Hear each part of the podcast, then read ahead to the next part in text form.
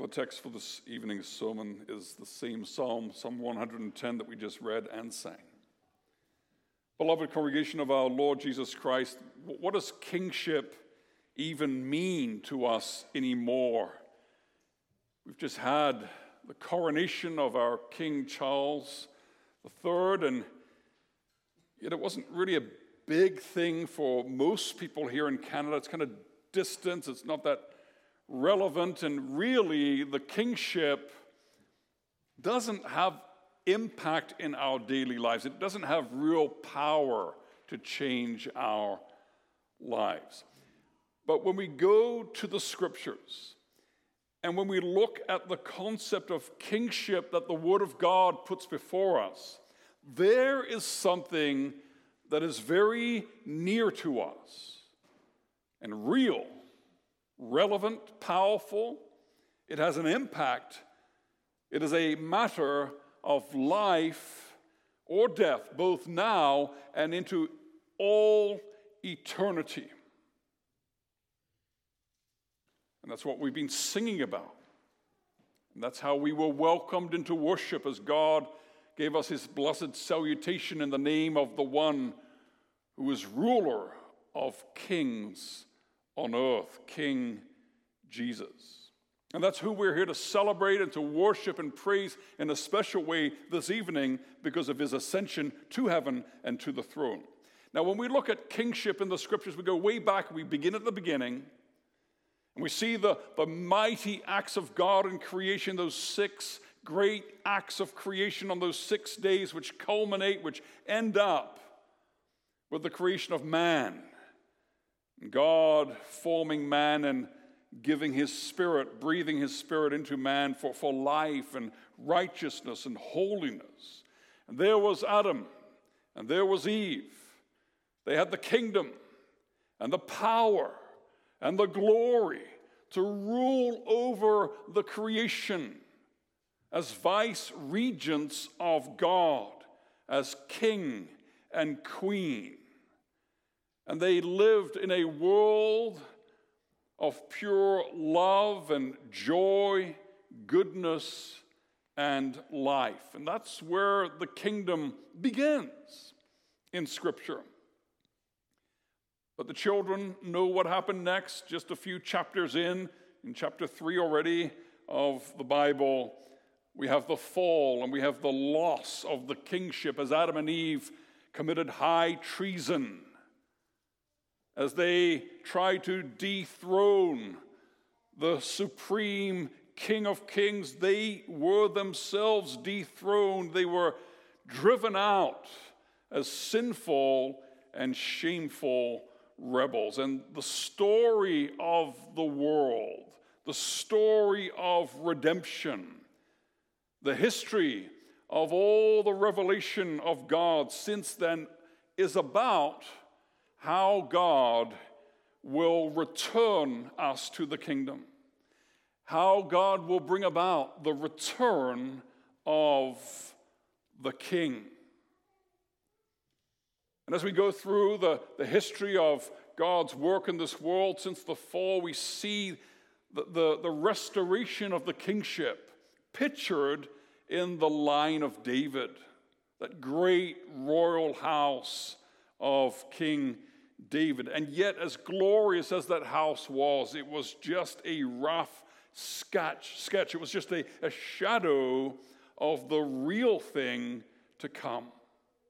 And the scripture just points us towards and cries out for that son of David who will come, who will outrank David.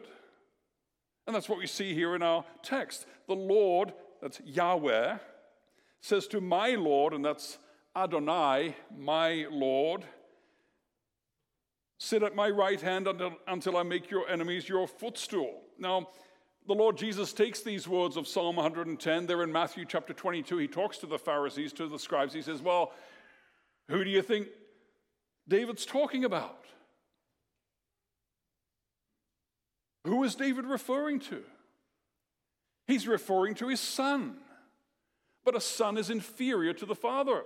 And yet, David says about this son of his, that Yahweh, God, says to my son, and this is what he calls his son, he calls his son my Lord, my master, my Adonai.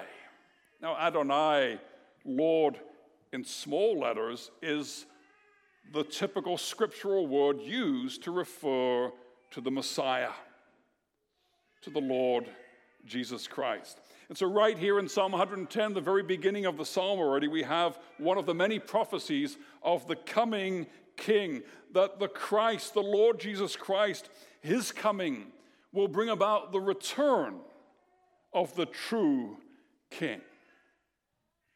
And just as God brought the world into being with six great acts of creation through the Lord Jesus Christ, through the Son, so God recreates, He fixes, He redeems the world in six great acts of redemption the conception, the birth, the suffering and death, the resurrection, the ascension of our Lord Jesus Christ, and in the sixth place, the pouring out of His Spirit. And that we'll, we'll be looking at shortly in the future when we remember Ascension Day, uh, uh, Pentecost, Pentecost Sunday.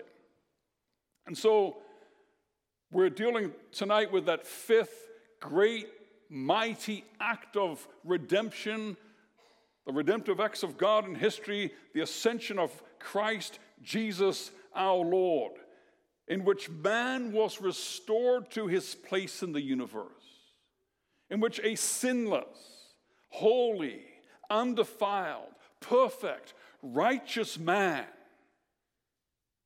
came to the very gates of heaven. And as Elder Kevin mentioned at the beginning of the service, the gates were no longer barred. He was in no way driven away, driven out, but those gates lifted up their heads and they cried out, Glory as the King of glory was welcomed into the presence of God. This was the return of the King. And just as the fall of King Adam had great consequences for every one of us, and don't we feel them still today? Don't we know it? That the fall of King Adam had great consequences for all of us. So, the restoration of kingship in King Jesus has consequences for all of us, which is why we've come to this building in the middle of the week on a Thursday night to celebrate this mighty act of God, Ascension Day. And so we, we see that Christ is exalted to the right hand of the Father in the context of great victory. Sit at my right hand until I make your enemies your footstool. And as we move on to verse 2, the Lord sends forth from Zion your mighty scepter, rule in the midst of your enemies. We're reminded of what Scripture says in Hebrews chapter 1, where the Scripture says this about the Son, he says, Your throne, O God, will last forever and ever.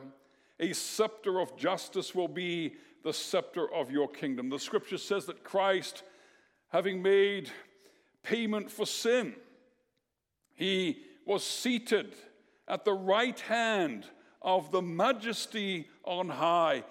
And that is the position of authority. That is the position of the ruler of the universe. And what's the consequence of that? Well, look at verse 2 there. The Lord sends forth from Zion your mighty scepter. Now, Zion is the church of God. And so the scripture teaches us that the power of the Lord Jesus Christ is made evident and goes forth from the church in this broken, dark world full of rebellion against God and against God's anointed. The church is the royal residence of Emmanuel, God with us. You know, when King Charles is in Buckingham Palace, then the, the royal standard flies above it. And when he leaves to go somewhere else, that royal standard is taken down and it flies above whichever castle he happens to be staying in. And so the royal standard of the King of Kings, the royal standard of King Jesus, the King of the kingdom of heaven, is flying above the royal residence, which is the church in this world. And so that rule, that power of Christ's rule goes forth from Zion, goes forth from the church, but it begins in the hearts of the members of the church. It begins that rule of Christ. Begins in my heart. It begins in our marriages. It begins in our family, in our congregation, and in the church, Catholic, all around the world. It begins with us. As we, in the power of the Spirit of Jesus, we glorify the name, we work to advance the kingdom and to submit more and more to His will. And that power pushes the kingdom forward in a way which is unstoppable in the midst of His enemies, in the midst of our enemies, no matter how much opposition there is, no matter how many enemies there are. Christ the King rules. And so that's what we preach with our words, and that's the truth that we live with our lives so that even the unbeliever, they can see us. They see the way we talk, they see the way we think, they see the way we live, and they can say, There is a life that is lived under the kingship of the Lord Jesus Christ. There is a man, there is a woman, there is a child who says there is not one square inch of human existence over which the Lord Jesus Christ does not say, That is mine. I am sovereign. I am king. And so we move to verse 3 Your people will offer themselves freely on the day of your power. That's what the world sees, doesn't it? When it looks at the church, offering themselves freely willingly, cheerfully, enthusiastically, delighting to hear the call of God to assemble in His name from every nation, every tribe, every people, every language, as we sang just earlier in the service of Psalm 47 that God rules over the nations. Not just the church in one little ethnic group, but over the nations and the princes of the peoples gather as the people of the God of Abraham. There in Psalm 47, way back in, in the history of redemption, already the psalmist is prophesying that the church is Catholic.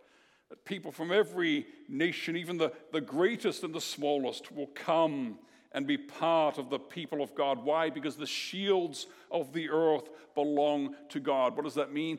The might, the military power, the dominion, all dominion is God's, all power is God's, all glory is His. The kingdom of the King of Kings is the kingdom in which every knee shall bow and every tongue confess that Jesus Christ is Lord. And that is what moves us as God's people. That's what excites and thrills our hearts more than anything. That Jesus rules that Jesus is King.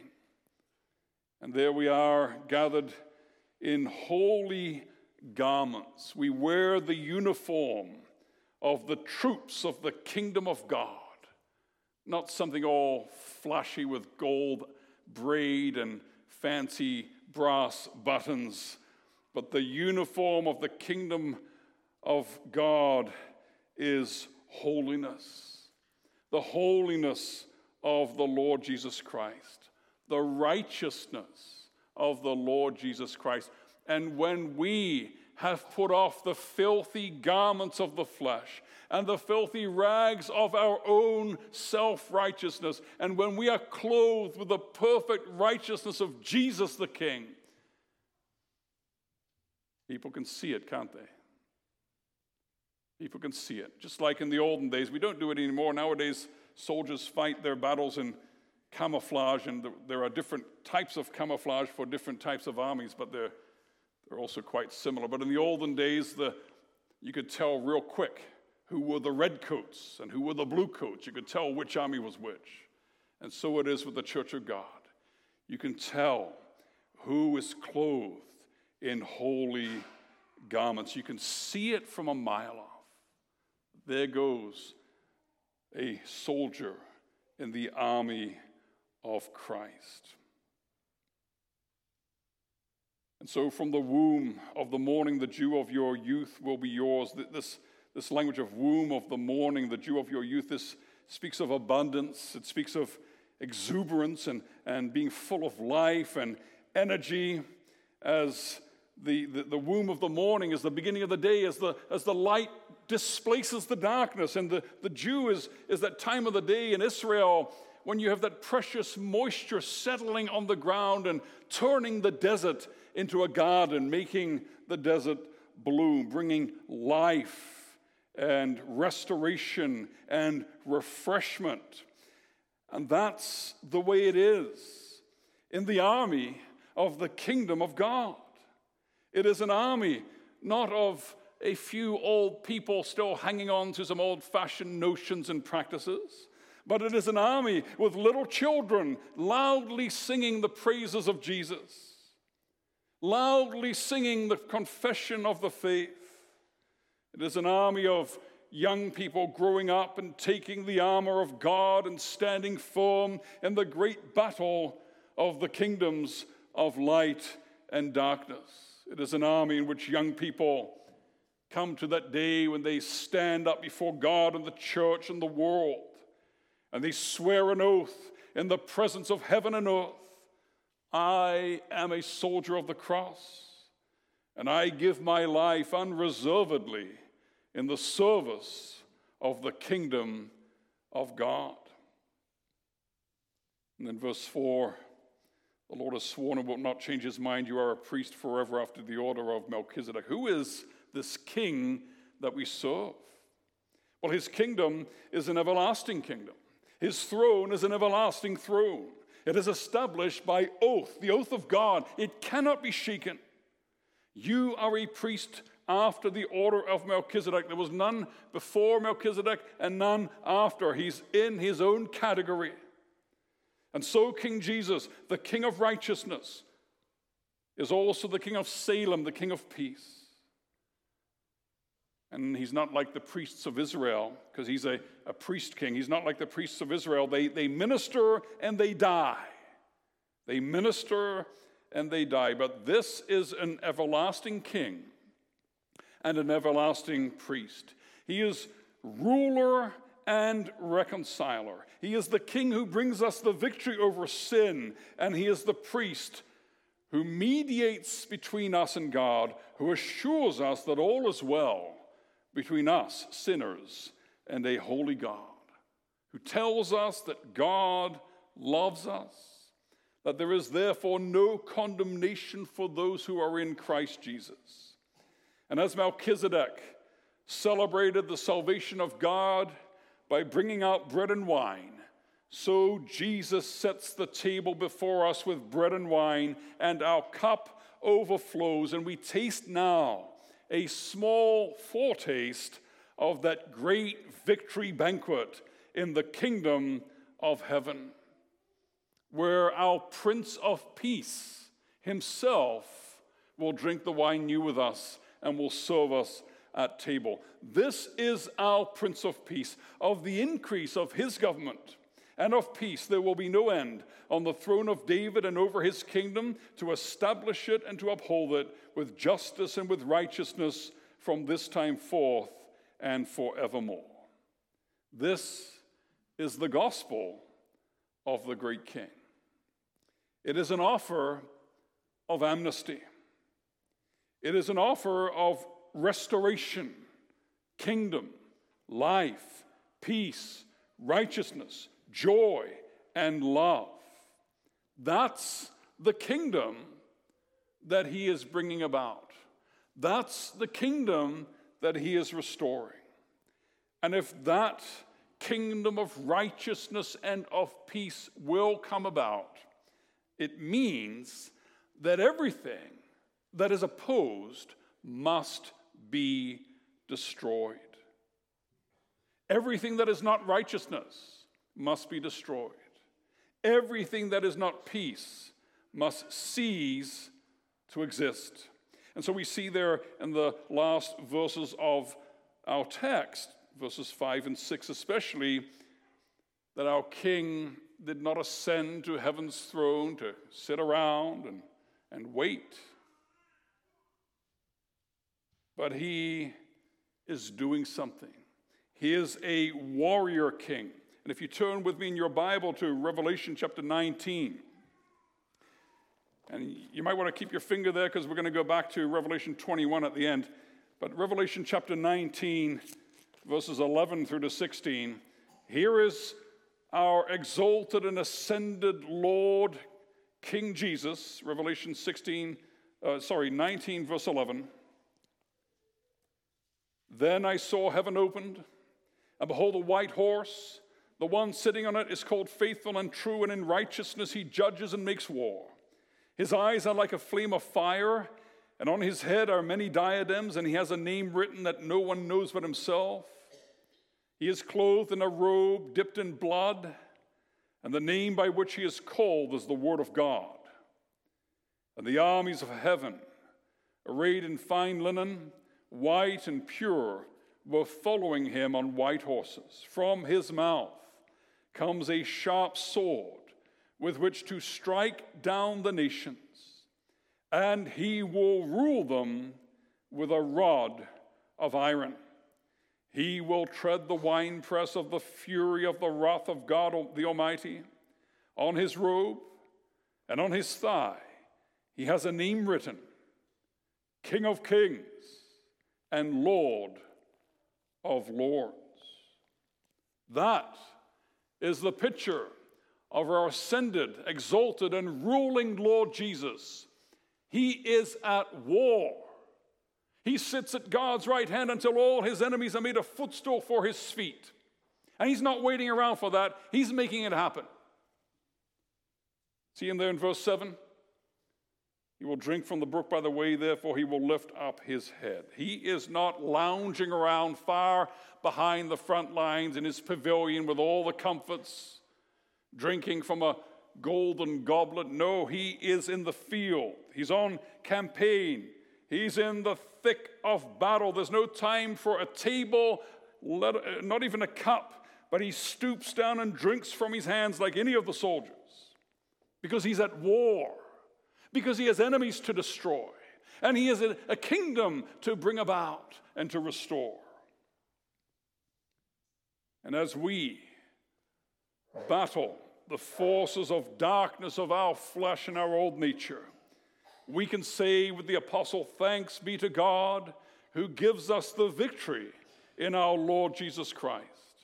And as we deal with the brokenness of sin and pain in our bodies, in our minds, in our souls, in our relationships, in our families, in our communities. We can say together with Scripture, in all these things, we are more than conquerors through Him who loved us. And as we look around at these fearsome, great, malevolent forces of evil, that have come upon this world and come upon our land.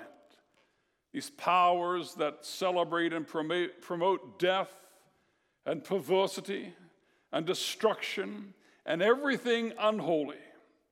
Then we can say together with the psalmist, Why do the nations rage and the peoples plot in vain? Those are important words. In vain they plot. And we know why it's in vain, don't we? Because he who sits in the heaven laughs. The Lord holds them in derision. He speaks to them in his wrath. He terrifies them in his fury. I have set my king on Zion, my holy hill. That's why we're not the ones that need to be terrified, brothers and sisters. They need to be terrified because Jesus reigns. And we can rejoice that the Lord is king and that he will shatter them. He will break them with a rod of iron and dash them in pieces like a potter's vessel. And there will be nothing left. Every enemy will be destroyed. Everything which tries to destroy your happiness in the Lord, everything which tries to destroy your mind, your heart, your soul, your body, your life, your relationships, everything will be destroyed. And then comes the end when he delivers the kingdom to God the Father after destroying every rule and every authority and power, for he must reign until he has put all his enemies under his feet. And the last enemy to be destroyed is death. And then what? Well, then the strife is over and the battle won, and we can hardly imagine that, can we? Because all of our life, we've been living in the battle. All of our life, we've been assailed and hard pressed by all the enemies. And we can hardly imagine what it would be like when they're gone. When the battle is won and the kingdom has come. Well, let's have a look at what the Bible says about that. Revelation chapter 21, if you've still got your finger there. Revelation 21, and we'll read the first four verses. Then I saw a new heaven and a new earth, for the first heaven and the first earth had passed away, and the sea was no more. And I saw the holy city, New Jerusalem, coming down out of heaven from God, prepared as a bride adorned for her husband. And I heard a loud voice from the throne saying, Behold, the dwelling place of God is with man. He will dwell with them, and they will be his people, and God himself will be with them as their God. He will wipe away every tear from their eyes, and death shall be no more. Neither shall there be mourning, nor crying, nor pain anymore, for the former things have passed away. This is the end of the story. Well, it's the end of the story, the part of the story which has all the evil that we're battling. It's the end of that part of the story, but it's the beginning of the last chapter. And you know that the last chapter never ends, it just gets better and better and better into all eternity. And so, child of God, this is what King Jesus ascended to bring to you. So listen to him. This is what he says I have said these things to you that in me you may have peace. In the world you will have tribulation, but take heart. I have overcome the world.